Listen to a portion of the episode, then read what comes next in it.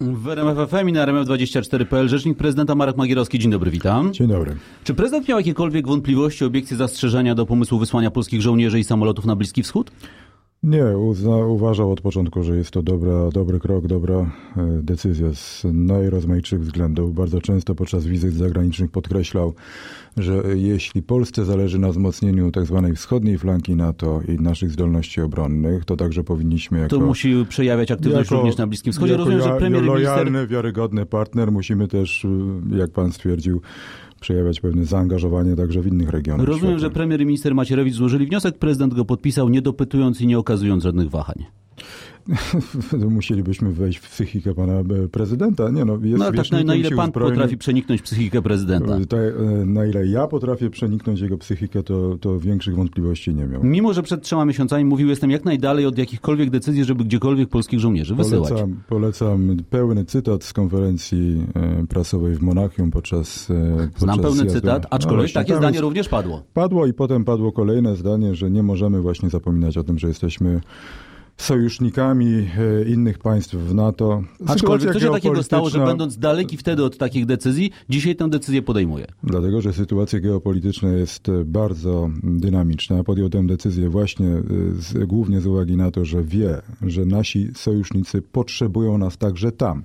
Wielokrotnie też podkreślał, proszę zwrócić uwagę, że w kontekście choćby kryzysu imigracyjnego, że ten kryzys imigracyjny musimy zwalczać tam na miejscu, a nie czekać na to, aż, aż te problemy przyjdą do nas. I to jest jeden z kroków, jeden z elementów tej wizji. Tyle, że również pan w tym studiu mówił, w tej sprawie ważne jest zbadanie, czego tak naprawdę oczekują od nas nasi partnerzy. Którzy partnerzy oczekiwali wysłania F-16 i polskich instruktorów? Amerykanie, czy, którzy, czy jacyś inni partnerzy? Nie chodzi o oczekiwanie. To była Albo nasza prośba wyrażana wprost? Nie, to była nasza autonomiczna decyzja. Trudno mówić tutaj o prośbach. To była kwestia pewnych konsultacji z naszymi najbliższymi sojusznikami. I rozumiem, oni taką, takie oczekiwanie, czy taką prośbę wyrażali? Tak, po części tak. I to byli Amerykanie? Czy no, również jacyś Amerykanie, inni? tak. Czy rozumiem, że to jest też element budowania jakiejś, e, jakiejś dobrej atmosfery przed szczytem NATO? Oczywiście, podobnie jak ćwiczenia Anakonda, które się niedawno zakończyły. To jest ileś elementów, które moglibyśmy wymienić. Dlaczego w, w takim razie prezydent nie porozmawiał o tej decyzji z politykami opozycji? Y, słyszałem o tym, że dla politycy opozycji są oburzeni. Ja nawet nie mówię o oburzeniu, tylko o takiej logice no, działania. Jest ja Rada wrażenie... Bezpieczeństwa Narodowego, tak, świetne ja... forum, żeby o czymś takim porozmawiać. No ale skąd ma pan, panie redaktorze, przekonanie, że nie było rozmowy na ten temat? Po tym, co słyszę, po tym, co słyszę od polityków opozycji. Jak pan wie, posiedzenia Rady Bezpieczeństwa Narodowego są tajne. Y, ja nie wiem, o czym rozmawiali politycy podczas no, ale skoro mówią posiedzeń. politycy opozycji, że nie rozmawiali o tym, że czują się zaskoczeni. No, no ale wydaje mi się, że, że no, opozycja rozgrywa swoją grę. Mówi między innymi o tym, że zabrakło jej debaty w parlamencie na temat wysłania tych dwóch polskich kontyngentów do Iraku i do Kuwejtu. Ja mam przekon głębokie przekonanie, że gdyby do takiej debaty doszło, to opozycja uczyniłaby z niej cyrk polityczny. No różnie bywało z działaniami opozycji w takich. Pamięta pan na przykład debatę o wysłaniu polskich wojsk do Iraku? Pamiętam, jak przez mgłę, ale pamiętam. No były takie debaty i wtedy i Platforma Obywatelska i PiS poparły wysłanie no, polskich żołnierzy do Iraku, więc można to załatwić w innym tak, stylu. Podobnie, podobnie jak opozycja, w której było wówczas Prawo i Sprawiedliwość, poparła decyzję ówczesnego rządu Platformy PSL-u o przyłączeniu się Polski do koalicji przeciwko państwu islamskiemu. Czy jest tak, że zaufanie do Antoniego Macierewicza nie zostało nadszarpnięte ani stylem załatwienia tej sprawy? Bo mam wrażenie, że prezydent był w niej troszkę zaskakiwany, ani ostatnimi doniesieniami prasowymi. Cały czas mówimy o wysłaniu... Wysłaniu F-16? Nie, bo Pamiętamy taką koincydencję. Antoni Macierewicz mówił w Brukseli, że wysyłamy F-16. Prezydent w tym samym czasie właśnie w Monachium mówił o, o tym, że nie zamierza nigdzie wysyłać polskich żołnierzy, czy jest daleki od tej decyzji. Więc więc ani styl załatwienia tej sprawy, ani doniesienia o różnego rodzaju związkach y, Antoniego Macierewicza z kłamcami ilustracyjnymi nie nadszarpnęły zaufania do niego prezydenta? Nie, nie nadszarpnęły.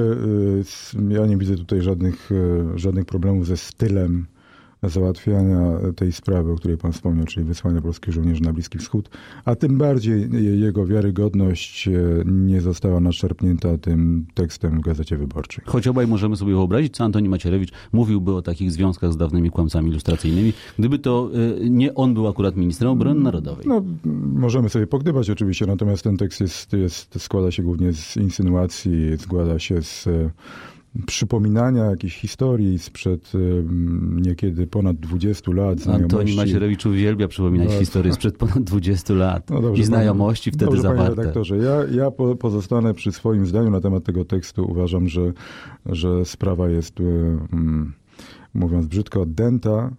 E, A opozycja, co mnie zaskakuje osobiście, szczególnie w przypadku Tomasza Siemoniaka, którego uważałem zawsze za rozsądnego polityka, jednego z niewielu naprawdę rozsądnych polityków opozycji, zachowujących się rozsądnie, nawet on e, przystąpił do szarży z, e, cytując ten tekst. Myślę, że wydaje mi się, że to jest mm, jakiś absolutny absurd. Czy prezydent, który jest dumnym posiadaczem koszulki Red is Bad, czyli czerwone jest złe, co kiedyś widzieliśmy na zdjęciach, goszcząc przewodniczącego Chińskiej Republiki Ludowej, czyli kraju, który jest bardzo red, wyraża jakąś swoją dez- dezaprobatę dla stanu demokracji chińskiej, dla przestrzegania praw człowieka, dla tego, co dzieje się w Tybecie? E, Takie pytania padały też podczas jego wizyty w listopadzie. W Chinach e, Polska, polskie władze wraz z panem prezydentem Dudą e, realizują politykę Unii Europejskiej w tym zakresie. Ale nie cała Unia Europejska nosi koszulki Red is Bad. Nie, nie, nie nosi koszulek Radisbet. A, Także, także i tym razem pan prezydent nie założył takiej koszulki na spotkanie z e, przewodniczącym Xi. Ale mówiąc, Również mówiąc zupełnie poważnie, mówiąc zupełnie poważnie, myślę, że to także mentalnie nie. Znaczy, pamiętajmy o tym, że Chiny są y, formalnie, oficjalnie państwem komunistycznym, w którym rządzi partia komunistyczna, Komunistyczna. ale, ale doskonale wiemy i pan, i ja, i, i myślę, że większość naszych słuchaczy, że to jest bardzo specyficzny rodzaj komunizmu, który z komunizmem ma coraz mniej wspólnego. Oraz wszyscy wiemy, że świat przechodzi nad tym do porządku dziennego, bo y, interesy z Chinami są bardzo popłatne, natomiast nie cały świat, jadąc do Chin, tak jak prezydent wtedy, No, zakłada koszulkę Red is Bad. Panie, panie redaktorze, nie występował w koszulce Radisbet na oficjalnych spotkaniach. Zrobiono mu zdjęcie w samolocie, kiedy rzeczywiście miał taką bluzę, ale naprawdę nie, nie ma chyba sensu, żeby wracać do sytuacji sprzed sześciu miesięcy, kiedy byliśmy do czynienia z naprawdę ważną i bardzo konkretną wizytą przewodniczącego Xi w Polsce, która przyniosła bardzo konkretne rezultaty. No tak, bo, bo od, od Red is Bad dzisiaj ważniejsze są terminale dużych głębokości i jedwabny szlak. Jabłka też są red, chciałem zauważyć. Jabłka, chociaż bywają też nieco Zazwyczaj. green, czyli zielone. E, Ale rozumiem, że, że tematy mm, e, takie najogólniej mówiąc demokra- demokratyczne czy prodemokratyczne w takiej rozmowie się nie pojawiają. To jak się nie pojawiałem zazwyczaj w rozmowach przywódców e, z przywódcami chińskimi. Nie żałuje pan? Ja jako rzecznik prezydenta, że się takie tematy Jako- jako nie, prawdziwy nie demokrata. pojawiają. No, no tak, ale e, panie redaktorze, ja wspominałem już e, o tym, że, że my stoimy na stanowisku, że Unia Europejska, która prowadzi na ten temat rozmowy z Chinami, jest najlepszym instrumentem jakby, żeby na Chiny naciskać w tym względzie. Nie istnieją przesłanki ekonomiczne przemawiające za tym, żeby zajmować się problemem kredytów walutowych, tak mówi nowy prezes Narodowego Banku Polskiego. Czy ma szansę z tym przesłaniem trafić do prezydenta? E, Mówiłem o tym, że prawdopodobnie na, mm, pod koniec czerwca najwcześniej powstanie projekt. e, Ten projekt to o pod koniec czerwca, mówimy. czy najwcześniej pod koniec czerwca? Bo koniec Ja, czerwca zbliża się e, wielkimi kroki. Mówiłem dokładnie o tym, że mam nadzieję, że po zakończeniu pracy zespołu ekspertów e, sprzed kilku tygodni uda się stworzyć ten projekt prezydencki już, nad którym pracuje już kancelaria konkretnie. Ale on już jest gotowy, prawie gotowy, prawie gotowy. Y, czyli kiedy pojawi się i No, ujrzy światło dzienne? o, o tym i powtarzam. Mam nadzieję, że do końca czerwca. Ale mam nadzieję, czy mam pewność? Panie redaktorze, No, no panie ministrze, Czy ja mam ministrze panu nie doszło, podać- panie dyrektorze. czy ja mam panu podać dokładną datę, godzinę i minutę, kiedy ten projekt zostanie przedstawiony? tak, no, tak, ja tak, myślę, że tak. nikt jeszcze tego nie wie. Kiedy będziemy wiedzieli, to na pewno poinformujemy opinię publiczną. Ale czy, y, czy jest tak, że te prace ekspertów i ten projekt, który za chwilę, jak rozumiem, ujrzy światło dzienne, bierze pod uwagę wszystkie zastrzeżenia i NBP i KNF-u? Wszystkie, absolutnie. Wszystkie głosy, wszystkie opinie wszyscy ekspertów, e, środowisk frankowiczów, bankierów i tak dalej. To ile jego realizacja będzie kosztowała? Kiedy powstanie projekt, to na pewno po, powstaną też obliczenia. Trudno powiedzieć w tej chwili. Marek Magierowski, dziękuję bardzo. Dziękuję.